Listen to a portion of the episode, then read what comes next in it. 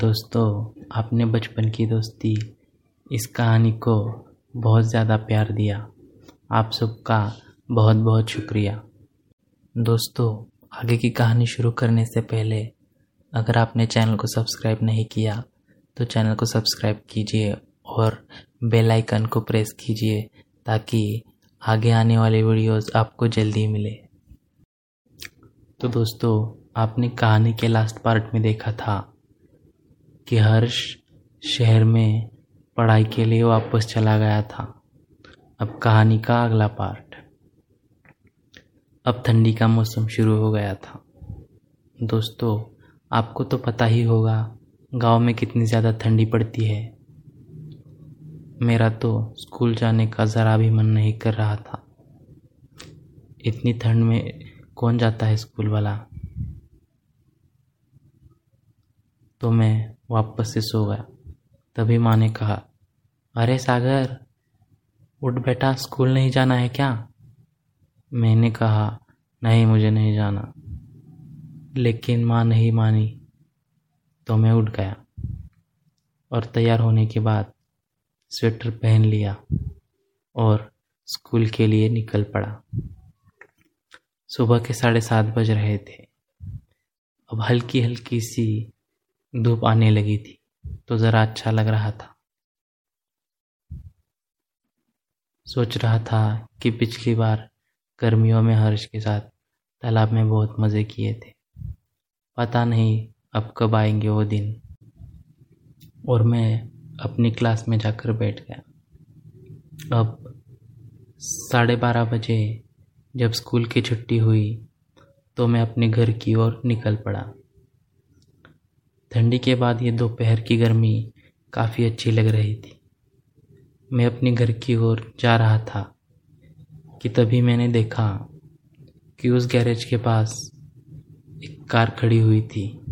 दोस्तों, आपको वो गैरेज तो याद ही होगा, जहाँ हर्ष की बाइक ठीक करने हम आ गए थे। मैं उस कार के पास से गया तो देखा उस कार में हर्ष की माँ थी। मैंने उनसे कहा, अरे, कैसी हो आप? तो उन्होंने कहा, अरे, सागर, मैं ठीक हूँ। हर्ष के जाने के बाद तुम मिलने आए नहीं? मैंने कहा हाँ बस ऐसे ही। तो उन्होंने कहा, हर्ष कल आने वाला है, तुम्हें तो उसने बताया ही होगा। मैंने कहा, सच में? उसने मुझे कुछ नहीं कहा। तो उन्होंने कहा, शायद भूल गया होगा।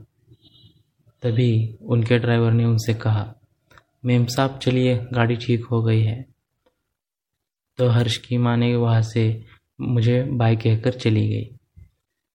तो मैंने तुरंत ही हर्ष को फ़ोन लगाया और उससे पूछा, तुमने बताया क्यों नहीं मुझे कि तुम आने वाले हो? तो उसने कहा हाँ अरे आने वाला था, लेकिन प्लान कैंसिल हो गया, इसलिए तुझे नहीं बताया। तो मैंने उससे उदास आवाज़ से कहा, क्या यार, आ जाता। तो उसने कहा, मेरा एक काम करेगा? मैंने कहा हाँ बोलो। तो उसने कहा, आज शाम पाँच बजे मेरा एक पार्सल आने वाला है बस स्टैंड पर। उसे तू लेने जाएगा क्या? और वापस आने के बाद मुझे दे देना। तो मैंने कहा अच्छा ठीक है। और इस शाम को मैं बस स्टैंड पर पहुँच गया। मैं बहुत देर से वहाँ इंतज़ार कर रहा था, लेकिन वहाँ कोई नहीं था। ठंडी की वजह से ज़्यादातर लोग बाहर नहीं निकल रहे थे। मैंने बीस मिनट रुकने के बाद हर्ष को कॉल करके पूछा, अरे, कब आएगा तेरा पार्सल? उसने कहा, बस पाँच छः मिनट में आ जाएगा। मैंने ओके कहा अब ठंड बढ़ ही रही थी। मैं बस का इंतज़ार कर रहा था। तभी किसी ने अचानक से मुझे पीछे से दबोच लिया। मैं घबरा गया था। मैंने पूछा, कौन है? तो पीछे से हंसने की आवाज़ आई। तो मैंने मुड़कर देखा तो वो हर्ष था। मैं बिना कुछ सोचे उसे लिपट गया। उसने उसने भी मुझे कस के पकड़ लिया। उसने कहा अरे, यही हूँ मैं। मैंने कहा, उससे पूछा, तेरा आना तो कैंसिल हो गया था ना? और पार्सल तो उसने कहा, अरे बुद्धू, तुझे सरप्राइज़ देना था। मैंने कहा अच्छा हुआ, तू आ गया। कितने दिन हो गए तुझसे मिलकर? तो उसने कहा अच्छा चल, चलते हैं। मैंने कहा, तेरी बाइक तो उसने कहा, वो मैंने घर भिजवा दी है। चलना, चलते हुए जाते हैं। मज़ा आएगा। मैंने कहा हाँ चलो ना। दोस्तों, आज बहुत दिनों के बाद हर्ष से मिला था। लगभग एक साल हो गया था उससे मिले। हम रास्ते पर चल रहे थे। अब धीरे धीरे अंधेरा हो रहा था। ठंडी भी बढ़ रही थी। मैंने उससे कहा, हर्ष, ठंड बहुत है आज। तो उसने अपना जैकेट मुझे दिया। मैंने कहा, मुझे इस ठंडी की आदत है, तुझे यह सर्दी हो जाएगी। तो वो हंसने लगा। उसने मेरे कंधे पर हाथ रखते हुए कहा, और वहाँ से चल रहा था। मैंने उससे कहा, बहुत मिस किया तुझे। तो उसने कहा, मैंने भी यार, उसने इधर उधर देखा। वो मुझे इमली के पेड़ के नीचे ले गया और मुझे ज़ोर से चुमने लगा। मैंने उसे रोका और कहा, चलो यहाँ कोई भी आ जा सकता है।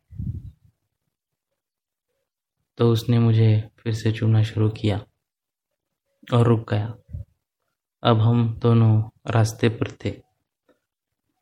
उसने कहा, चल, मेरे घर आज, मैंने कहा, लेकिन माँ को बताया ही नहीं। तो उसने कहा, कोई बात नहीं, मैं तुम्हारे पड़ोस वाले, वो जो राज है ना उसके पास फ़ोन है, मैं उसे बताने के लिए कह दूँगा।